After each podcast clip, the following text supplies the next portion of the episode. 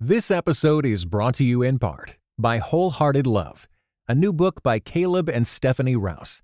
Overcome the barriers that hold you back in your relationships with God and with others, and delight in feeling safe, seen, and loved with Wholehearted Love.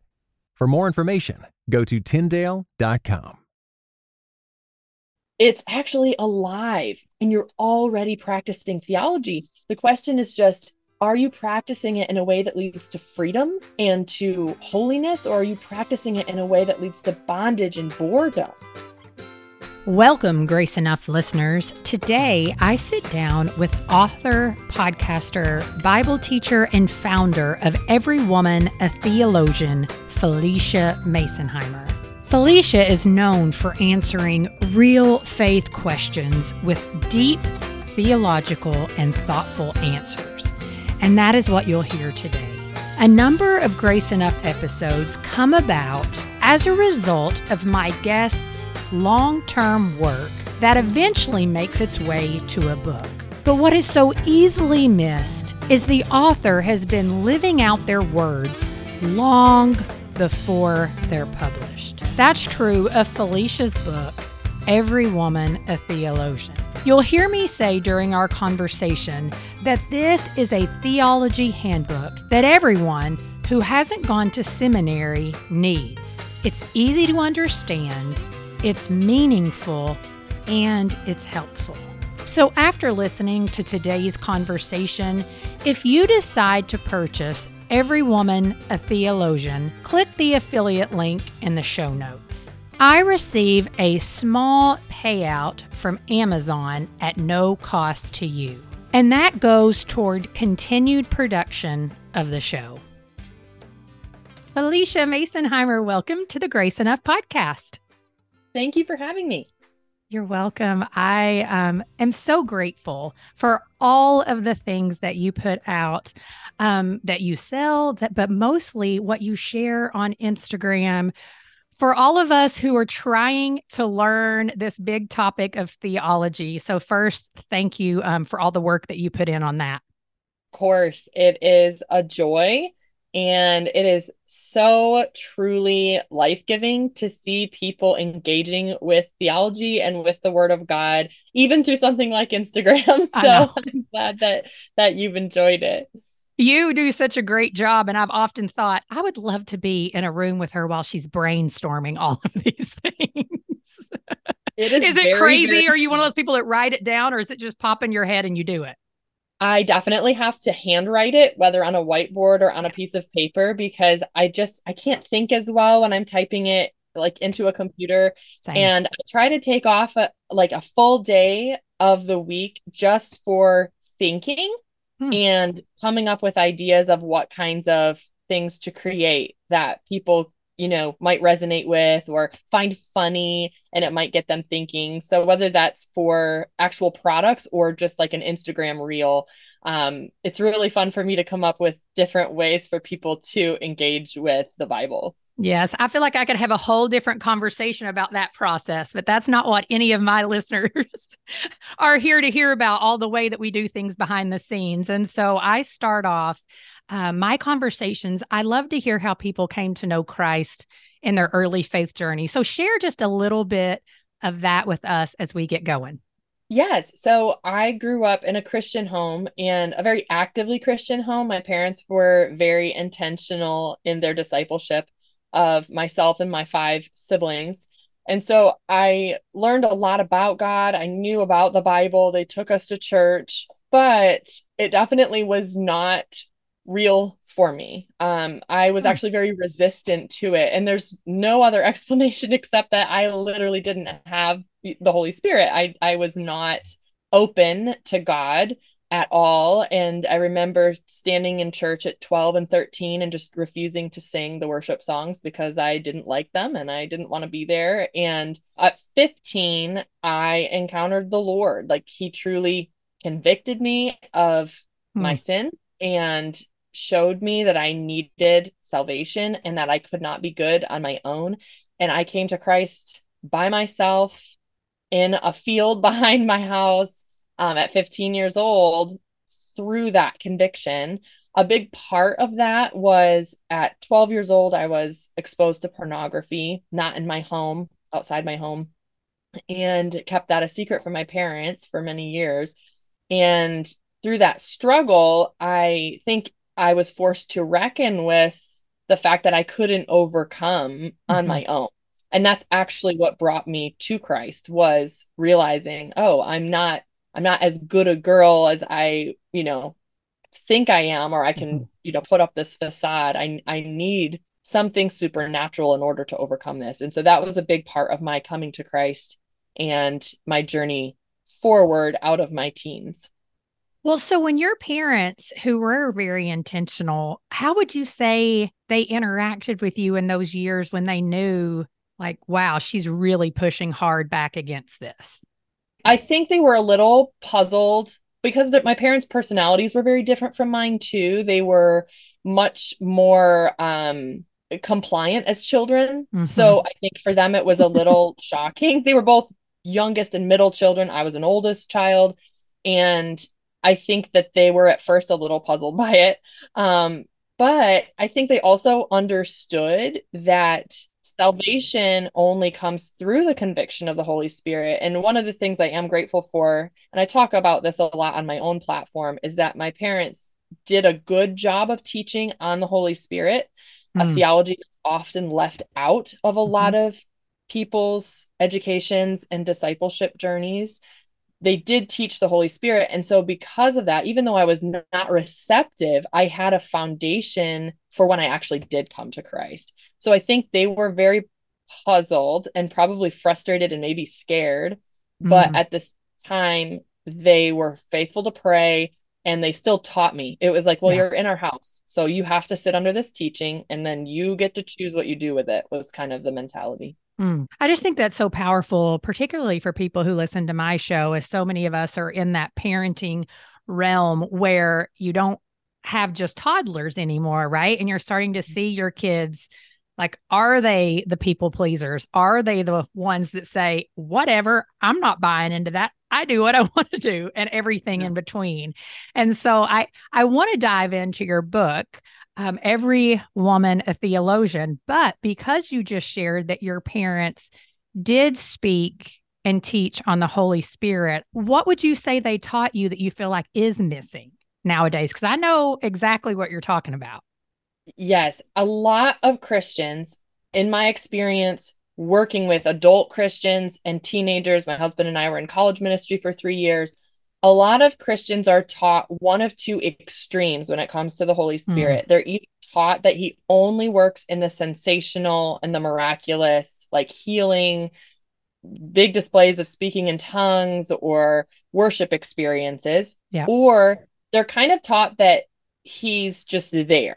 Like there's no real specifics. Like maybe someone will be taught he's a comforter um and he helps you become holy like he bears the fruit of the spirit but mm. other than that, they're really not taught about him at all. And the emphasis is more on Father, Son, and Scripture, Holy Word, mm. instead of Holy Spirit. And I think what my parents did well was they had already experienced the extreme Holy Spirit stance. So they had been in extreme Pentecostalism and they had walked away from that, but they were wise to not go too far to the other extreme. And so they did teach the Holy Spirit is who enables you to obey God. The Holy mm. Spirit is who makes you holy. The Holy Spirit is who convicts you of sin. He's who speaks to your heart and your mind. Listen for him. And when he speaks to you, obey him. Like mm. teaching to hear the voice of God. And hearing the voice of God, hearing the voice of the Holy Spirit is fundamental to the Christian life. And so when we leave that part out, you're left with just memorizing scriptures and trying to do it on your own willpower. So because they taught this robust Holy Spirit theology without knowing that, by the way, not right. not like with terms or like big books about it. It wasn't like that. Um when when I was struggling with a sin that they were not aware of, this addiction, I had something of a toolbox to work from. Mm. And that's something that I am trying to do with my own kids. Wow. That is powerful because you're right. I mean, I would say if we ask a lot of people, what their view is of the Holy Spirit, we would get much more of of what you said in the beginning versus like, yes, he counsels me. He there's this inner that voice is not always you have to learn to discern the voice of your own flesh and then that other voice is the spirit of god yeah and so listen to it don't be afraid right. of it right like i think sometimes we think oh i'm just making that up or whatever and i'm like nah probably not so anyways when i read your book i loved it because it was practical it's meaningful and it's easy to understand and i found myself saying everyone needs to read this book. If you have any interest in theology, this is one of the most practical tools that I've read. And so, when did that really start for you? That desire, that love of theology and all of the things, and how you break it down into simple ways for people like me to understand? Honestly, it began very quickly after I was saved because one of the things that I began to wrestle with immediately was how do I know I'm truly saved mm. if I continue to sin in the same way?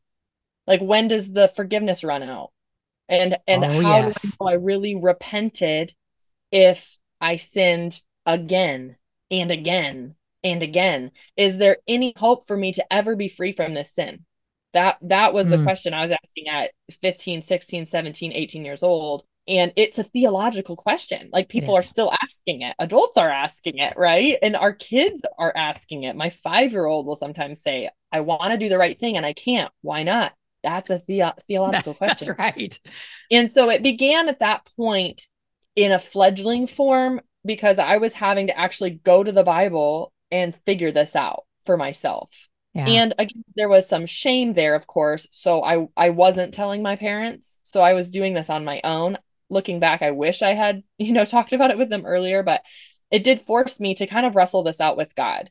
And mm then at 18 years old, as I was starting to understand this better, I had a friend who was very interested in atheism.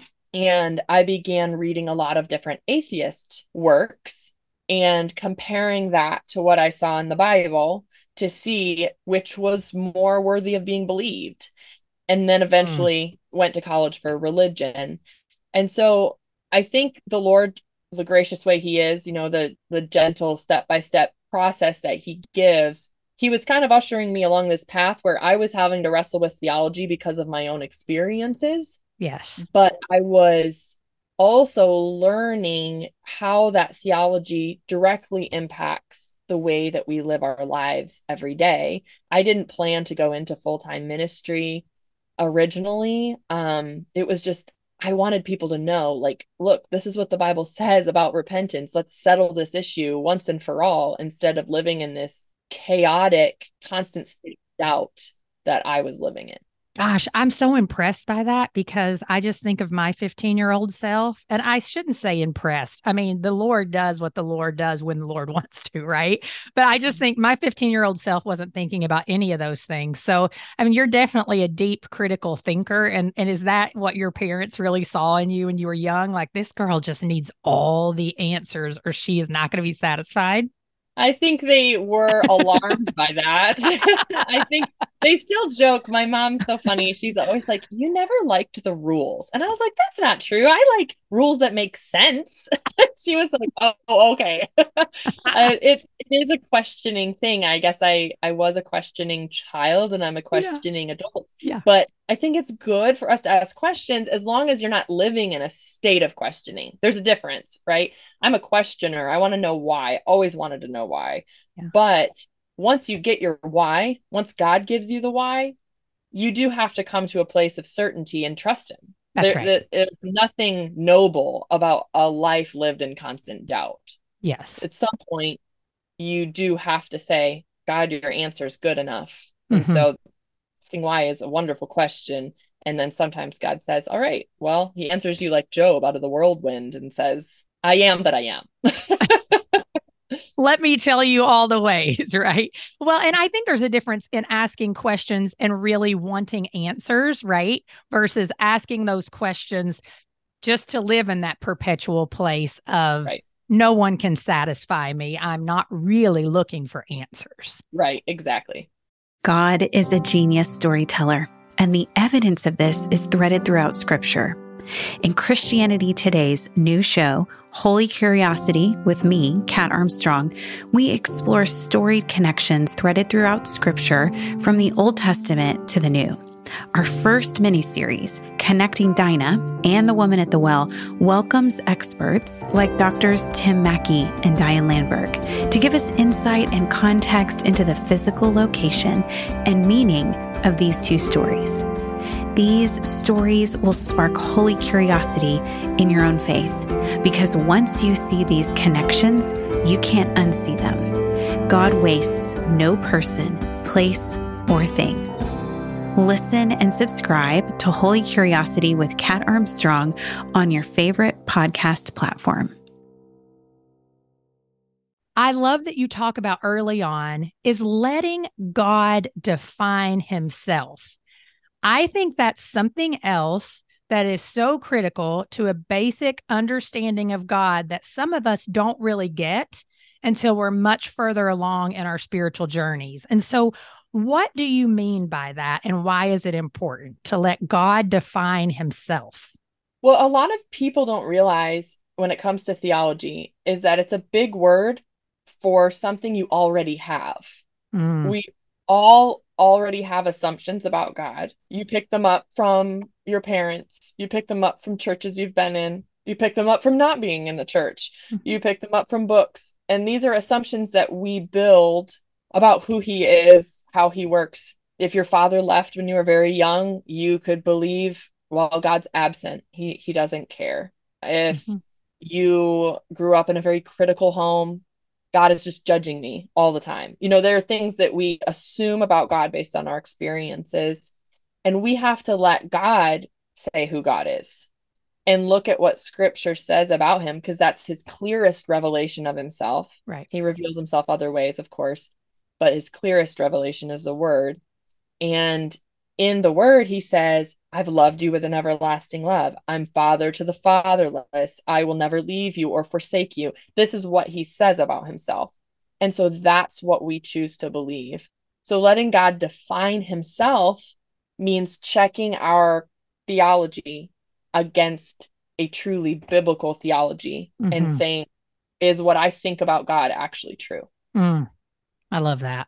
Because it is right. I mean, our experiences so often define who we think God is. I remember when it, I mean, just recently, it's been a couple of years, really getting to the root of something where ultimately I had believed because of some childhood experiences that I could lose the love of God, even though in my head and out my mouth, I would say the very opposite of that. But mm-hmm. a core belief was not there, that I truly deep in my soul believed that I couldn't lose his love. And that changed everything for me. Mm, that's awesome. So tell me this most people don't hear theology and get super excited. yeah. Most people are like, this is way too heady and academic. I'm out. And so, how can theology, you know, the study of God really help us foster like a genuine connection with others mm-hmm. and with this Trinitarian person that we have a relationship with? Oh, I love that question because you're really asking how do we how does theology give us the vertical and horizontal relationship mm-hmm. that Christianity is all about? And the thing that I always come back to is you can't even have a relationship with God without theology. And you can't know what your relationship should look like with other people without theology both of those things are a study of the nature of God yeah. and how we relate to him and his people because that's mm-hmm. what theology literally is. So when we say, well, I can I can have relationship with God because of Jesus and his death on the cross, that's Christology. Mm-hmm. It's theology of Christ. It's also soteriology, the theology of salvation. Our relationship with other people requires sanctification, us becoming holy, bearing the fruit of the Spirit. That's pneumatology, the theology of the Spirit. So you have all of these ologies that are just terms to describe the realities you are already living yeah. in. I have a class that I'm teaching. It's a Theology 101 class I'm teaching through the summer at my house. We have about 20 women in it from all different it. churches and denominations. And one of the things we've talked about in the group is the direct impact of things like spiritual gifts and the fruit of the spirit and understanding these things on how we live and the conversations we have with unbelievers and also mm. with believers. So there's a direct impact between how you think about God, how you think about your life in Him, how you think about the Bible, how you think about holiness and sin. Mm. Direct and immediate impact on the choices you make every single day. Yeah. So it sounds all heady and boring. And I suppose maybe some people teach it that way. But to me, it's actually alive because it has so much meaning and you're already practicing theology. The question is just are you practicing it in a way that leads to freedom and to holiness, or are you practicing it in a way that leads to bondage and boredom? Oh, There's yes, girl. So choose freedom. that's what I always say. that's right. Choose freedom. Well, and that's something else that you talk about. You say that you went from living like viewing or, or I guess that idea of like, okay, I got to follow all the rules to know like being a Christian is an adventure. And mm-hmm. so I don't know, just flesh that out. Talk about that a little bit because I understand that. You know, like, no, this life. I had a middle schooler the other day tell me, I mean, when people get up and just kind of like read the Bible, it's boring. And I'm like, oh, no, no, no, no, no, no. We got to, I understand what you're saying because it's not the same as sitting with your friends. But that's just because it's not being communicated in a way right now that you mm-hmm. can wrap your mind around it. You know, Jesus laughed with his friends, he celebrated with his friends, he sat around a table and just was loud and probably mm-hmm. obnoxious a little bit and also serious, you know, all these things. And she's like, Really? I'm like, Yes, that's yep. what the Bible's all about. So flesh that out a little bit for us. So I use the term adventure because when we're following the voice of God, which is based on the word of God, the Bible, mm-hmm. he is going to directly customize or apply the Bible to our life. Yeah. And that means that it will look very different in some ways from another person's. Our lives look very different, right? Where we live, who we interact with, our church environments, our families, but we both have the same Holy Spirit of God. That's He's right. leading us in different ways for different purposes and different giftings. That alone is mind blowing. We serve the same God. We're doing the same work. All people are, not mm-hmm. just those in ministry. We're all working for the same gospel, but He's customizing it to you. Mm-hmm. And that is crazy that He cares that much that he wants to do that, that he wants to invite us into his purpose, and that he designed you with the personality you have to interact with his Holy Spirit and impact specific people through you.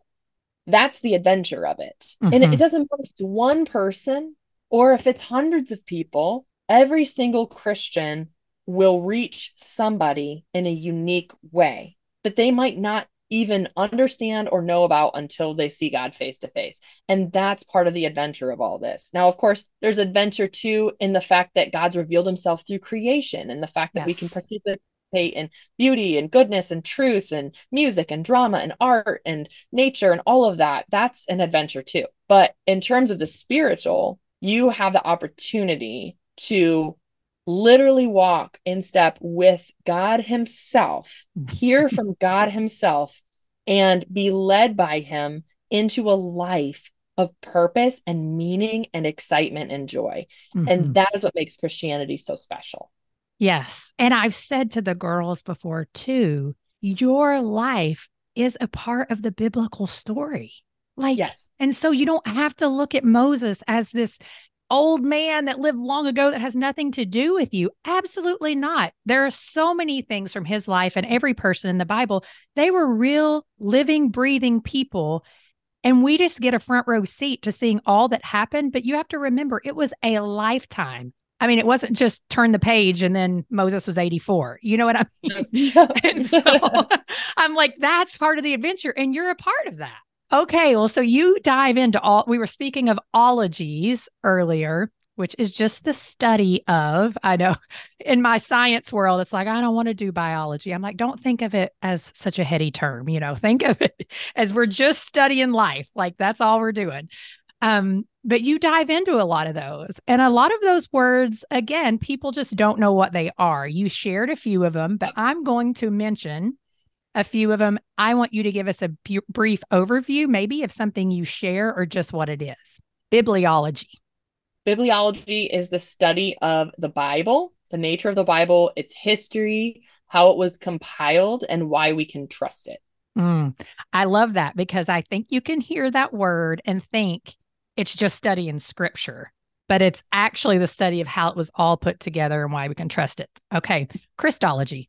Christology is the theology of Christ, his nature, so his deity and his humanity and also his pre-existence. So, did he exist before he became incarnate through Mary and became a human? The answer is yes, but it's an important doctrine we don't always think about. Also, Christology would address the fact that Jesus is equal with God and in unity mm. with God. He's not subordinate to God, as well as the importance of him having a physical resurrected body. Mm.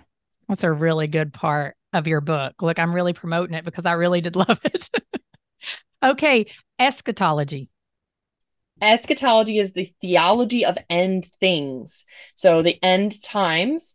And this theology would teach the different approaches that we have in history and in biblical scholarship on how the end times are understood. So, for instance, different churches don't all believe that there is a rapture. That's mm-hmm. a very specific theology to certain denominations. There's a lot that don't believe in a rapture. Um, and there are other theologies too that interpret the millennial reign of Christ differently and things like tribulation. And so it's the study of those things and what they mean for Christians today. Mm, so complicated. That's the one that I'm like, whew, don't get all up in arms when we disagree, friends. Just which we're going to talk about unity in the church in just a minute. But okay, I may not say this one correctly, so you can you can correct me if I'm wrong. But soteriology. Very good. Yes, that's great. I practice. That's a theology of salvation. So, how does salvation work? How is it accomplished? Mm. What happened on the cross? Um, what changes in us when we are saved? Can we lose our salvation? Um, how do we become like Jesus through his sacrifice on the cross? And also would encompass um, different ideas about salvation, like determinism, which says God is choosing who will be saved, and also libertarianism, which says that we can freely respond to God's call of salvation. So these terms are all just labels to make sense of biblical concepts. That's so you right. won't usually see them in the Bible. They were created by scholars to put a box basically around an idea. Yeah, it's to help break them down. I mean, that's when my kids are studying science. Why does there has to be a class and a phylum and a we go down the line and I'm like, don't get caught up on the words and all the names. Just remember, this is helping you put things in your brain in categories because our brain can process information better when we put it in categories. Yes, exactly. it's not to box you in and make you feel like you're going to, you know, be restricted and just go crazy. No, it's actually to help you make sense of it. So, okay. Well, when we think about the doctrine of salvation, it's true that so much of that and the different ways traditions view salvation can create such a division among believers. And you talk about unity in the church and its importance. And so I want you to share a little bit of that here and like what are some of the ways forward in that because it be it can become really really frustrating to feel like you're not on the same team with people that you know you're on the same team with. Yes, that's a good way to put it. Yeah. Yeah, I think we've all experienced that, whether in real life or on social media, which is a classic place for this kind of division to occur. Yes. The big thing to remember is that there are core doctrines of Christianity. There are things that make you a Christian.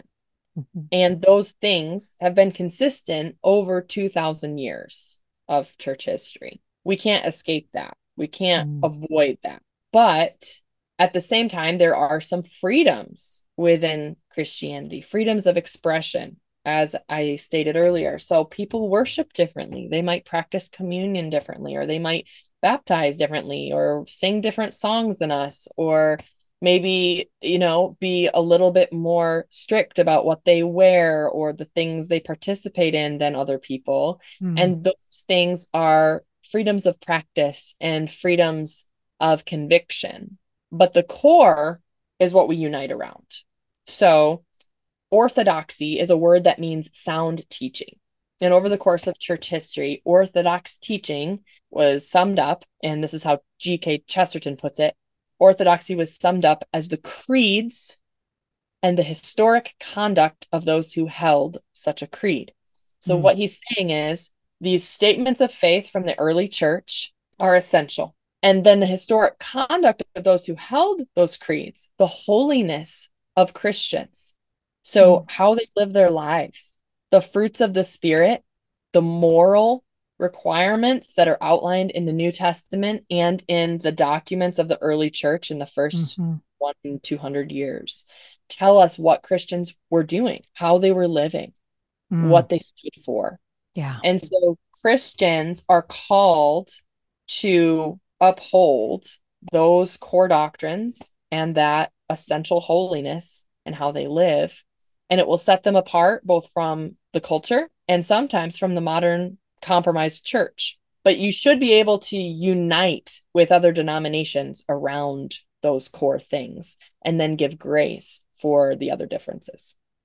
No, and I feel like more than ever, and it probably is because of social media that it just feels so divided. And and sometimes I feel like the way we're trained, um, those of us who are content creators, this is it's like, oh, in order to market yourself, be as divisive as possible. Now, no one comes right out and says that directly. Yeah.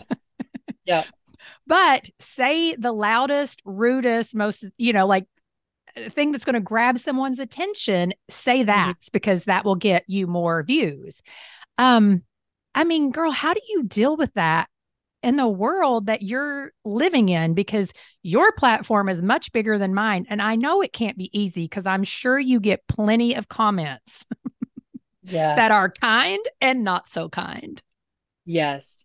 I could talk for days about what I've had to do to um show up in that space with that kind of division and, and the responses you get you do have to obviously understand that there's diversity of thought in the christian mm-hmm. realm and that's a good thing you also have to understand that there are differing levels of spiritual maturity mm-hmm. and some people who consider themselves spiritually mature are actually very spiritually immature so they have the knowledge the head knowledge but their emotional, spiritual walk with God is actually very stunted. They have not been taught a healthy understanding of the Holy Spirit and his sanctification. Mm. Uh, all on that journey, including myself. Yes. But because of that, when you're online and you're looking at like, how could these Christians behave this way? Understanding that spectrum of spiritual maturity and the need for discipleship, the need for theology, for people to know what they believe and why they believe it, not mm-hmm. just adopting it from whatever tradition they're in, but right. actually questioning it and holding it up to the word of God and saying, what has the church taught through history? How can I understand this well? When we do that, we're much more able to give grace for those differences and know when we do need to die on a hill. Because yeah. sometimes you do need to die on a hill. But most of the time, in order to operate in compassion, I have to think about Jesus once was walking towards Jerusalem and he looked at Jerusalem and he said, Oh, Jerusalem, Jerusalem, if only you would come to me that I could gather you like a hen gathers chicks under her wings, but you mm. were not willing. And the way that Jesus looked at these people was as the lost and the little. And until the very end of things, he always holds out his arms to those people. And some of them will not come, but some will. Mm. And so when we're looking at this supposedly divided Christianity, I think keeping in mind those people, the lost yeah. and the little, helps us to keep the core the core Mhm. and kind of shrug our shoulders and say, if you want to get mad, you can get mad about these secondary doctrines, but we're going to unite around what really matters and we're going to hold out the gospel to those that need it. Mm. So tell me this as we begin to close out. Because we're on this sanctification journey, are there a few things that you would say, yeah, you know, my view on that is different than it was even a few years ago? Yeah, there are a couple things. Nothing in the core, um, thing in the, you know, the heart of Christianity, mostly practical questions. Yeah. So Same. when I first became a Christian, I was adjacent to a lot of very conservative circles. And I had some really strict views on modesty. I Same. had really strict views of gender roles and marriage. And then the man I Amen. married didn't fit that expectation of what I thought. wow. You know, yeah. I thought I mean, I was- get it. Yeah, I thought I was going to marry this like domineering Christian husband who was going to like tell me what to do because that's how it, it seemingly was presented. That's not how my parents were, but um, it was presented to me in this culture that that's how real leaders lead. And the man I married is not that way. He's very kind, he's very gentle, he's strong, he has opinions, but he's not going to domineer me. And so that was something God. having to go to scripture and look at the theology of it to understand like what does it look like to have a Christian marriage if it doesn't look the way that I was taught it Mhm. should look. So that was one thing and um I also really pressed into the problem of evil, how the Bible was compiled, if you can trust it, whether atheism was true. Like these are things that I had questions about. Was the Mhm. Old Testament God cruel? Mean. Mhm. mean you know um these are questions i had and so i wrestled with them for months went to scripture came out on the other side more convinced that god is good and god is Yeah. loving and he's worth following Yeah. And I mean, right? Like five years from now, I hope I'm not the same person talking to you today, right? Isn't that part of the journey? yeah All right. Final question here. Viewing Jesus as both king and friend. Let's, ta- yeah, just talk about that a little. How do we hold that intention? And again, why is it so important? Because I think we see sometimes people see him as either this or this and not both. It's Yeah. like, no, he is absolutely both. yeah so scripture's very clear about jesus authority and jesus was clear about his authority he Mhm. operated in full confidence of his authority and he is going to return to exhibit that authority That's right. He's a judge, he is a leader. And one of the most beautiful things about him is that he is both the shepherd and the king. He's a Mhm. suffering servant and the one coming on the clouds. That's the great dichotomy of who he is.